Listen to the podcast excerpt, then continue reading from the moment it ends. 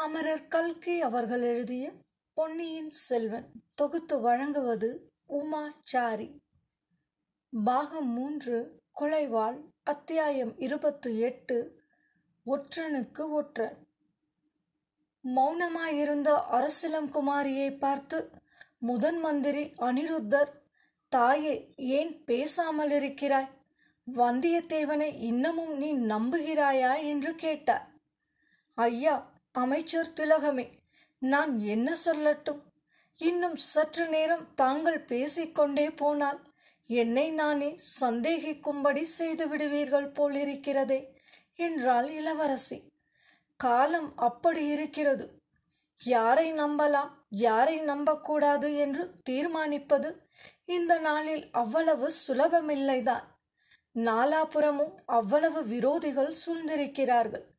அவ்வளவு மர்மமான சூழ்ச்சிகள் நடந்து வருகின்றன என்றார் முதன் மந்திரி அனிருத்தர். ஆனாலும் தங்களுக்கு தெரியாத மர்மமும் தாங்கள் அறியாத சூழ்ச்சியும் இராது என்று தோன்றுகிறது. நான் அனுப்பிய தூதனை பற்றி அவ்வளவு விவரங்களையும் எப்படி தெரிந்து கொண்டீர்கள்? என்று கேட்டால் குந்தவை தேவி. நான் ஆயிரம் கண்களும் இரண்டாயிரம் செவிகளும் படைத்தவன். நாடெங்கும் அவை பரவி இருக்கின்றன. பழுவூர் அரண்மனையில் என் நாட்கள் இருக்கிறார்கள். பழுவூர் இளையராணியின் மெய்க்காவலர்களிலே எனக்கு செய்தி அனுப்புகிறவன் ஒருவன் இருக்கிறான். ஆழ்வார்க்கடியானைப் போல ஊர் ஊராக அலைந்து திரிந்து செய்தி கொண்டு வருகிறவர்கள் பலர் இருக்கிறார்கள். சுற்றுப்புற நாடுகளிலோ நான் அறியாமல் எந்த காரியமும் நடைபெற முடியாது என்றுதான் எண்ணிக்கொண்டு இருக்கிறேன். ஆயினும் யார் கண்டது? என்னையும் ஏமாற்றக்கூடியவர்கள் இருக்கலாம். நான் அறியாத மர்மங்களும் நடைபெறலாம். இவ்வாறு முதல் மந்திரி சொன்னபோது பொன்னியின் செல்வன் இப்போது சூடாமணி விகாரத்தில் இருப்பதும் இந்த பொல்லாத மனிதருக்கு தெரியுமோ என்ற சந்தேகம் குந்தவைக்கு உண்டாயிற்று. அதை அவள் வெளியிடாமல் மிகுந்த சிரமத்துடன் அடக்கிக் கொண்டார் ஐயா நீங்கள் சொல்வதெல்லாம் உண்மையாக இருக்கலாம். ஆனால் அந்த வானர் குல வீரன் பழுவூர் ராணியின் ஒற்றனாயிருப்பான் என்று மட்டும் என்னால் நம்ப முடியவில்லை. அவனை தயவு செய்து விடுதலை செய்து விடுங்கள் என்றார். நன்றாக யோசித்துப்பார். அந்த பெண் நந்தினியிடம் மாயமந்திர சக்தி ஏதோ இருக்கிறது. சிவபக்தன் மதுராந்தகன் அவளுடைய வலையில் விழுந்து ராஜ்யத்தில் ஆசை கொண்டான் சம்புவரையரின் மகன் கந்தமாறன் அவளுடைய ஓலையை எடுத்துக்கொண்டு ஆதித்த கரிகாலனிடம் போயிருக்கிறார். பழுவேட்டரையர்களின் பரம விரோதியாயிருந்த பார்த்திபேந்திரன் இன்று பழுவூர் ராணியின் அடிமையாகி விட்டான் சோழ ராஜ்யத்தை இரண்டாக பிரித்து மதுராந்தகனுக்கு ஒரு பகுதியும் ஆதித்த கரிகாலனுக்கு ஒரு பகுதியும் கொடுத்து ராஜி செய்து வைக்கவும் அவன் முன்வந்து இருக்கிறான். இது என்ன அக்கிரமம்? ராஜ்யத்தை இரண்டாக பிரிப்பதாவது. எங்கள் குலத்து முன்னோர்கள் எவ்வளவு கஷ்டப்பட்டு ஒன்று சேர்த்து பெரிதாக்கிய மகாராஜ்யம் இது. ராஜ்யத்தை பிரிப்பதை நீ விரும்ப மாட்டாய். நானும் விரும்பவில்லை. பத்து நாட்களுக்கு முன் இந்த யோசனையை சொல்லியிருந்தால் பார்த்திபேந்திரனும் பொங்கி எழுந்திருப்பான். இப்போது அவனே இந்த ஏற்பாட்டுக்கு முதன்மையாக நிற்கிறான் என்றார் முதன் மந்திரி இது என்ன விந்தை? அந்த பழுவூர் ராணியிடம் அப்படிப்பட்ட மாயசக்தி என்னதான் இருக்கும்? என்றாள் குந்தவை. இளவரசி அதை நான் உன்னிடம் கேட்க வேண்டும் என்று இருந்தேன். நீ என்னை கேட்கிறாய்? போகட்டும் வந்தியத்தேவன் மட்டும் அவளுடைய மாயசக்திக்கு உட்பட மாட்டான் என்று எதனால் நீ அவ்வளவு நிச்சயமாக சொல்கிறாய்? என்று கேட்டார் முதன் மந்திரி ஐயா காரணம் கேட்டால் எனக்கு சொல்லத் தெரியாது. மனதுக்கு மனதே சாட்சி என்பார்கள். வானர்குல வீரன் அத்தகைய துரோகம் செய்ய மாட்டான் என்று என் மனதில் ஏனோ நிச்சயமாக தோன்றுகிறது என்றாள் குந்தவை. அப்படியானால் அதை பரீட்சித்து பார்த்துவிடலாம் அப்படி என்ன பரீட்சை? காஞ்சிக்கு ஒரு தூதனை நாம் உடனே அனுப்பியாக வேண்டும். ஆதித்த கரிகாலனுக்கு மிக நம்பிக்கையான ஆளிடம் அவசரமாக ஓலை கொடுத்து அனுப்ப வேண்டும். என்ன விஷயம் பற்றி? என்று கேட்டாள் குந்தவை. சற்று முன்னால் நந்தினியை விஷநாகம் என்று நீ சொல்லிவிட்டு அதற்காக மன்னிப்பு கேட்டுக்கொண்டாய் உண்மையில் விஷநாகத்தை விட அவள் பன்மடங்கு கொடியவள். இந்த சோழ குலத்தை அடியோடு நாசம் செய்து பூண்டோடு ஒழித்துவிட அவள் திட்டமிட்டு இருக்கிறாள். கடவுளே என்ன பயங்கரம் என்று குந்தவை கூறியபோது அவளுடைய உள்ளக்கடல் பற்பல எண்ண அலைகளினால் கொந்தளித்தது. உன் தமையன் ஆதித்த கரிகாலனை கடம்பூர் அரண்மனைக்கு அழைக்கும்படி அவள் சம்புவரையரை தூண்டியிருக்கிறார். சம்புவரையர் மகள் ஒருத்தியையும் பழுவேட்டரையர் குமாரி ஒருத்தியையும் கரிகாலனுக்கு மனம் செய்விப்பது பற்றி பேசி வருகிறார். ராஜ்யத்தை இரண்டாக பிரித்து ராஜி செய்விக்கும் விஷயத்தையும் அங்கே முடிவு செய்ய போகிறாளாம் இவையெல்லாம் வெளிப்படையான பேச்சு. ஆனால் அவளுடைய அந்தரங்கத்தில் என்ன நோக்கம் வைத்திருக்கிறாளோ அது யாருக்கும் தெரியாது. எல்லாம் அறிந்தவன் என்று கர்வம் கொண்டிருக்கும் என்னால் கூட அவள் நோக்கத்தை அறிய முடியவில்லை என்றார் அனிருத்தர். அதை பற்றி நாம் என்ன செய்ய வேண்டும்?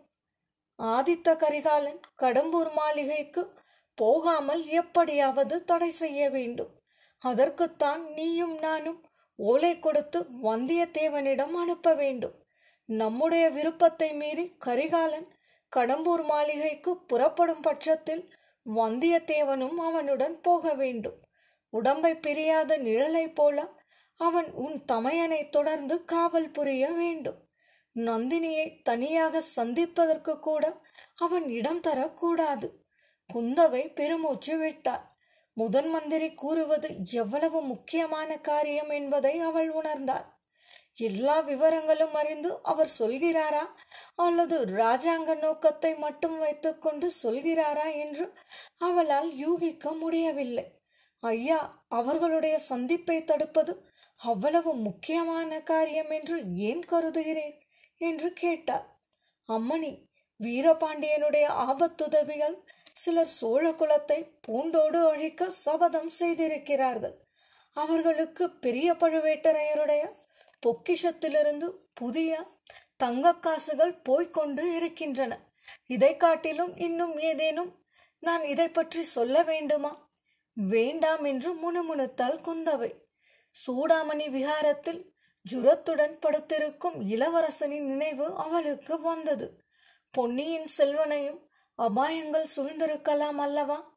ஐயா சோழ நாட்டுக்கு விபத்துக்கு மேல் விபத்தாக வந்து கொண்டிருக்கும் இச்சந்தர்ப்பத்தில் தாங்கள் முதன் மந்திரியாயிருப்பது அதிர்ஷ்டவசம்தான். என் தம்பியின் விஷயமாக என்ன ஏற்பாடு செய்தீர்கள் என்று கேட்டார். சோழ நாட்டில் உள்ள எல்லா சிவாலயங்களிலும் விஷ்ணு ஆலயங்களிலும் இளவரசருடைய சுகசேமத்தை கோரி பிரார்த்தனை செய்து அர்ச்சனை அபிஷேகம் நடத்த சொல்லியிருக்கிறேன். அப்படியே புத்த விகாரங்களிலும் சமண பள்ளிகளிலும் பிரார்த்தனை செய்ய போகிறார்கள். நாகைப்பட்டினம் சூடாமணி விகாரத்தில் புத்த பிக்ஷுக்கள் ஒரு மண்டலம் விசேஷ பிரார்த்தனை நடத்தப் போகிறார்கள். வேறு என்ன செய்யலாம் என்று நீ சொல்கிறாய்? சூடாமணி விகாரத்தை பற்றி சொல்லும்போது முதன் மந்திரியின் முகத்தில் ஏதேனும் மாறுதல் ஏற்படுகிறதா? என்று குந்தவை கவனித்தாள். ஒன்றுமே தெரியவில்லை. ஐயா சூடாமணி விகாரம் என்றதும் ஒரு விஷயம் ஞாபகம் வருகிறது. சூடாமணி விகாரத்தின் மீது பெரிய பழுவேட்டரையர் ஏதோ கோபம் கொண்டு இருக்கிறாராம் இலங்கையில் பிக்ஷுக்கள் இளவரசருக்கு முடிசூட்டுவதாக சொன்ன செய்தி வந்ததிலிருந்து அந்த கோபம் முற்றியிருக்கிறதா? இளவரசர் காணாமல் போனதற்கு பழியை சூடாமணி விகாரத்திலுள்ள பிக்ஷுக்களின் மீது சுமத்தினாலும் சுமத்துவார்கள்.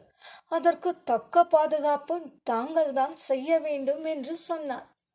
உடனே செய்கிறேன். அம்மா சக்கரவர்த்தியின் கட்டளையுடன் சூடாமணி விகாரத்தை பாதுகாக்க ஒரு சிறிய சைன்யத்தையே வேண்டுமானாலும் அனுப்பி வைக்கிறேன்.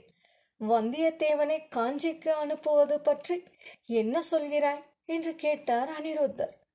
ஐயா அவ்வளவு முக்கியமான காரியத்துக்கு வேறு யாரையாவது அனுப்புவது நல்லது அல்லவா?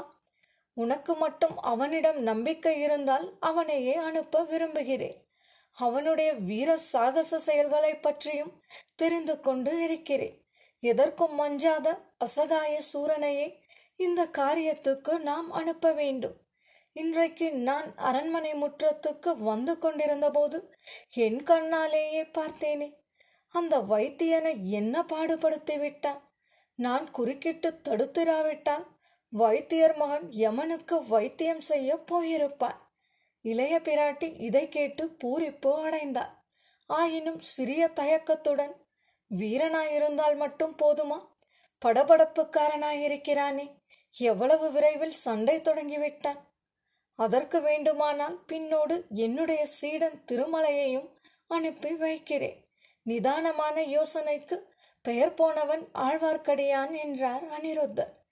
இளைய பிராட்டி தன் மனதிற்குள் இவருடைய உள்ளத்தில் இருப்பதை கடவுளும் அறிவாரோ என்னமோ தெரியவில்லை.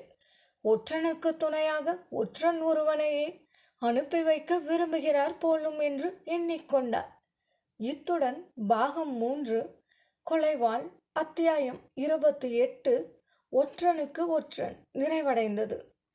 நேர்கள் இதுவரை கேட்டது அமரர் கல்கி அவர்கள் எழுதிய பொன்னியின் செல்வன்.